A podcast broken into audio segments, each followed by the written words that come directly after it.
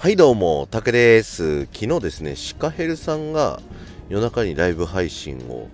やられていてですね、シカヘルさんが音声配信、スタンド FM をやってる理由みたいなね、そんな話をされてたんですけど、そこでね、言った理由っていうのが、音声配信で、まあ、稼げることっていうね、お話をされてまして、で、僕もですね、あの音声配信このスタンド FM を始めた理由っていうのが音声の時代が来るってねいろんな人が言っていて音声で稼げる人がこれから出てくるから音声やっといた方がいいよっていろんなところから聞いててで僕もねあのラジオ自分でラジオ局の仕事もやってることもあるんで自分でこんなラジオやってみたいっていうね思いもありながらじゃあ音声で稼げる、えー、スタンド FM っていうプラット FM、まあ、プラットフォームであのやってみようかなと思ってねあの音声配信というものを始めましたと。いうことで始めて2年半経ってるんですけどまあなんとかねあの月に1万以上は稼げるようにはなってまいりましてですねあのー、結構音声でね月1万以上。まあ他の YouTube とかでもそうですけど月に1万以上稼いでるっていうのはかなり上位の方にね入るらしいですね。なんですけど月に1万じゃねちょっとね生活していくというわけには声だけで生活していくというわけにはいかないですからあのこれからねもっともっと音声でたくさん稼げてそれだけでもまあ生活できるようにな感じに、ね、なっていけるといいなと思いながら僕が今いろいろねあの音声配信で稼ぐための方法として、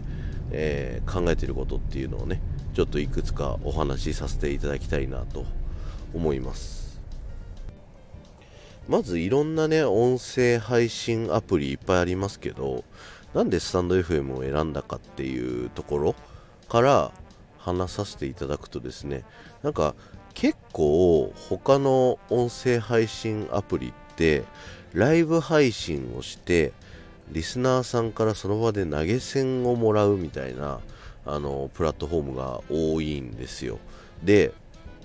今の主流だとやっぱそっちの方が正直言って稼げたりするっていうところもあるはあるんですけど僕は僕のねスタイルとして僕の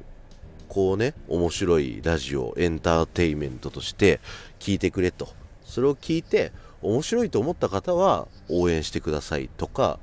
あとたくさんの人に聞かれることによって収益がたくさん増えるっていうことがねできるプラットフォームがいいなと思ったのでそれがあるスタンド FM メンバーシップがあったりだとか再生時間に応じて収益があるとかそういうねあのプラットフォームを選びました。で今 SPP の収益なんか結構ね少ないとかって皆さんから言われてますけどなんか今 YouTube チャンネルのなんかこう収益とかもねあのいろいろ見ててですね同じぐらいの規模だであればフォロワー数登録者数で言うとね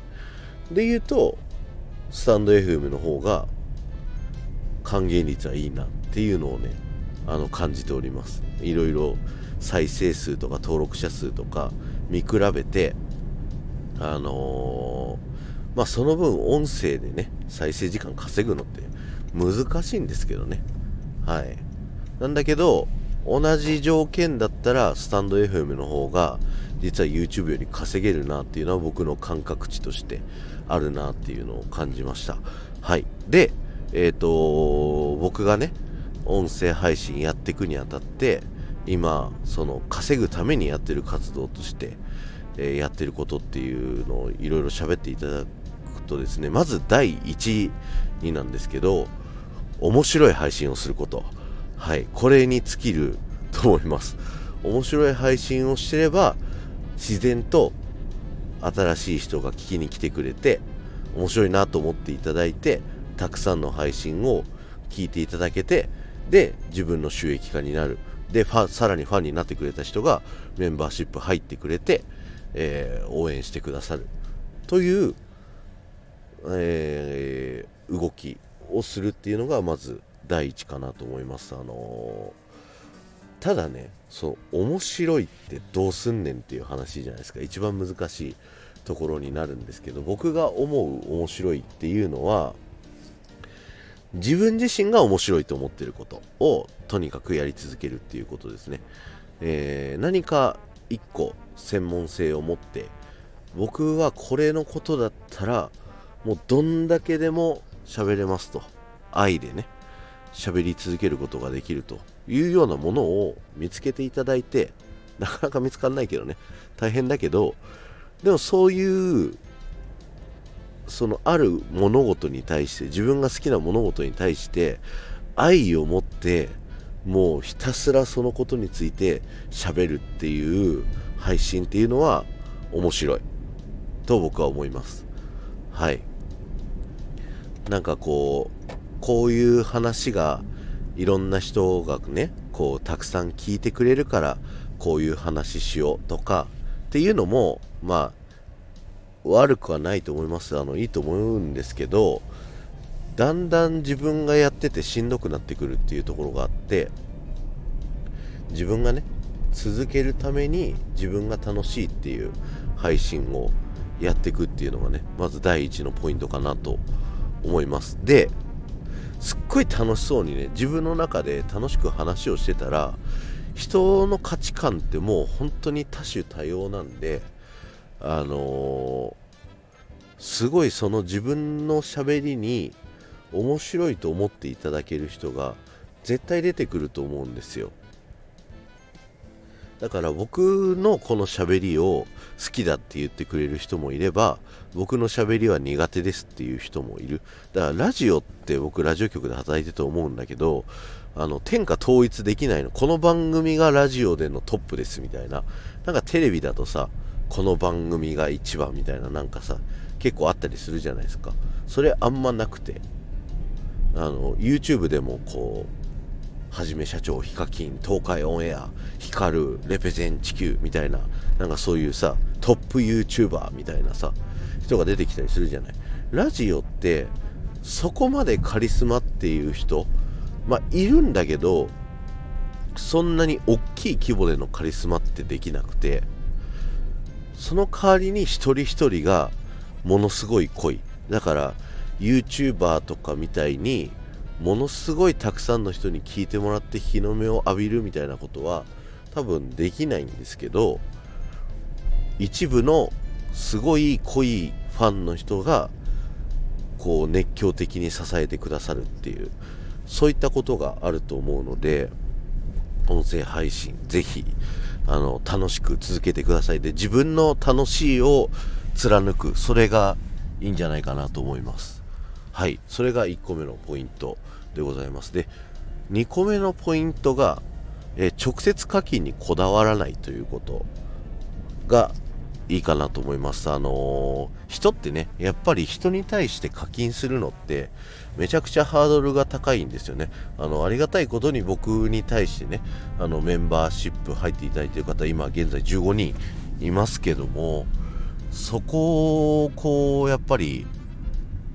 この人が僕に対して課金してくれるっていうのが見えるプラットフォームなもんですから、なかなかね、じゃあ、あの1回入ったらこう抜けにくいんじゃないかとかあのー、気にはなるけどちょっと直接課金お金を直接渡すっていうのはどうかなみたいなね。そういう思いの方もいらっしゃると思うのであの、他でやる手段としてはまあ Amazon の欲しいものリスト作るとかねまずね。あの、僕は今年ねダイエット宣言してて今年の抱負素直と感謝とダイエットって忘れてないんですけど、まあ、なかなかねうまくはいってないんだけどね痩せてるかっていうとちょっとうーんまだ止まっちゃってるかなっていうところはあるんですけどその商品ダイエットに使う商品ナッツとかねお水とかはあのずっと Amazon の欲しいものリストに出してあの表示させてるんですよ。そうするとたまにねそのメンバーシップ入ってない人でもあそれが欲しいんだったらそれを物としてあげるんだったらあのそんなに抵抗ないからそれをやるあげますわみたいな人もいてくれたりだとか。あとはね人を集めるっていうことですね。人を集めれる人にはですねスポンサーがついたりとかしてくるんですよね。なのでオフ会を僕主催でやりますって言ってねあの今年のゴールデンウィークやったら25名ぐらいかなの人が来てくださったりとかそんな感じでねこの人にはこんだけ集まるよって言ったらこんだけの人が集まってくれるみたいなこんだけファンがいるんですよっていうのがあの外に対して分かる目に見えて数字として分かるってなってくるとじゃあこの人に対してスポンサーしてその人のファンに対して自分たちのスポンサーさんのね商品を売ろうみたいなそういうことがねこうできるようになってきたりとかするので、えー、ぜひねあのお金だけマネタイズももちろん考えるべきなんですけどそこだけじゃなくてそれ以外にいろんな方法もので、えー、もらうだとかいろんな人に来てもらうとかそういう信用力みたいなところも考えてね配信をやっていくといいのではないでしょうか。それが2つ目のポイント。で3つ目のポイントなんですけどもとにかく続けることなんですよ。まあ1個目のこととちょっと近いことかもしれないんですけど今音声配信の波が来ると言われているんですけども現状まだ来ておりません。あのー、海外でめちゃくちゃ音声配信がにぎわっていて音声配信だけでめちゃくちゃ稼いでる人がいるっていうのはアメリカでね結構いたりするんですけどそれはポッドキャストで収益化ができた時になってるんですよね。なので日本ではまだポッドキャストでは収益化できてないという、え状況になっておりますので今のうちにこう音声配信をすごい続けてポッドキャストこのスタンド FM でもポッドキャストでもこのジャンルに対してナンバーワンはこの人だ。このジャンルの話だったらこの人に聞こうっていうポジションを確立しておくっていうあのことが大事だなと思います。そのためにはもうとにかくやめないこと続けることなんですよね。はい。もうひたすらやり続ける。そしたらいつの間にかもうそのジャンルまああるジャンルについてねずっと自分が好きなジャンルを喋り続けていればそのジャンルに対してはこの人でいう風にだんだんレッテルがついていきますと。で僕今ね僕の夢が叶う場所ガイドあのスタンド FM さんでねポッドキャスト連携できるんでやってますけど Spotify でディズニーって検索したらポッドキャストのあの出てくる表示順1番目、えー、で Amazon Music Amazon Podcast の、えー、日本でのランキング。全部のジャンルの中で280位っていうぐらいあのポジションをね確立させていただいておりまして個人配信でねそんな風にできるっていうまだねこうブルーオーシャンなところなのでブルーオーシャンだけど本当に来るかどうかは分かんないけど来たらものすごいことになるよね。来た時にそのポジション持ってるとすごいことになる。今 TikTok でようやく再生数に応じた収益化がスタートしたらしいんですけど今から TikTok 始めてももうその初期の頃に始めてた人には追っつかないじゃないですか。まあいろいろね実力があれば話は別なんですけど。でえっ、ー、と YouTuber のねバンビさんバンユンチャンネルのバンビ君って僕すごい好きな YouTuber なんですけどあのー、ユンちゃんとねこう別れて活動停止になってから密かに一人であの YouTube ショートっていう、えー、ショート動画でスパイダーメンっていうチャンネルを新しく作って1年間で、えー、登録者数1000万人にしてもう毎月あの高級車が買えるぐらい稼いでるっていうところもあったりするらしいんですよね。でそういうところも見てたりするといろいろ目移りしたりするかもしれないんですけどもう自分ができること自分がこのやり方だったらできるっていう方法、まあ、僕の場合はその音声配信だなっていうのを思ったんでもうとにかく音声配信で貫き続けるやり続ける。で万が一音声配信がこっからね本当にアメリカの後を追随してねこう収益化できるようになりましたと音声配信あのポッドキャストで飯を食えるポッドキャストでめちゃくちゃ稼げるポッドキャスターっていうものができるようになりましたってなった頃にはもうその時はもう僕勝ちですから。はい。その未来を信じて、えー、音声配信の波が来るっていうことを信じて、えー、自分の好きなことをやってねそれで稼げたら最高じゃないですか。っていう音声配信で稼げる未来っていうのがこう来るっていうことを信じながらでも自分が楽しいっていうねことをあの大事に思いながら、えー、もちろんねあの聞いてもらえるようにいろいろ戦略は考えてやってますよ。あの過去配信でねタクラジ戦略とかねスタイフ戦略かいろんな配信とかやったりしてますけどそれ聞いてもらうとね僕がどんだけこうこのスタンド FM で考えてあのやってるかみんなにこうアーカイブ聞いてもらえるようにどういうハッシュタグ作ってるのかとかさいろいろもう全公開してるんであのー、ぜひね聞いてみてください僕の過去配信。それを聞いてもらうと僕の再生時間に応じた収益化でねまた収益増えますから僕にもメリットになるしみんなもあのそうやってね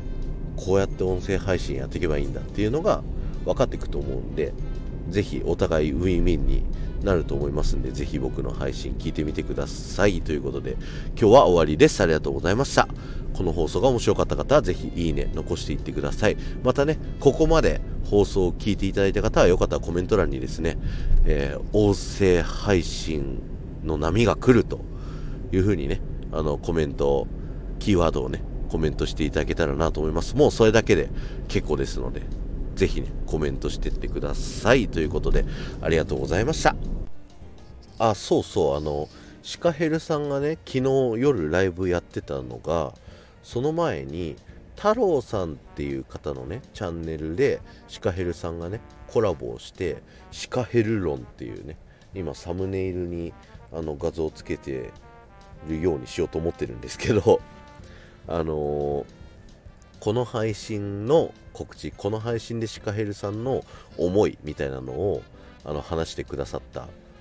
ていう話をね告知としてしてたんですけどその話でねこうシカヘルさんのあの音声配信に対する思いだとかあのいろんなね日頃の活動でシカヘルさんがこういうマインドで活動してるんですよっていう話をされてたんですけどそれすごい面白かったんでよかったら皆さん聞いてください。あの僕のね今回の話のマインドをすごい共感してくださる方はですねあの面白いと感じるんじゃないかなと思いますということでよろしくお願いします。ではまた。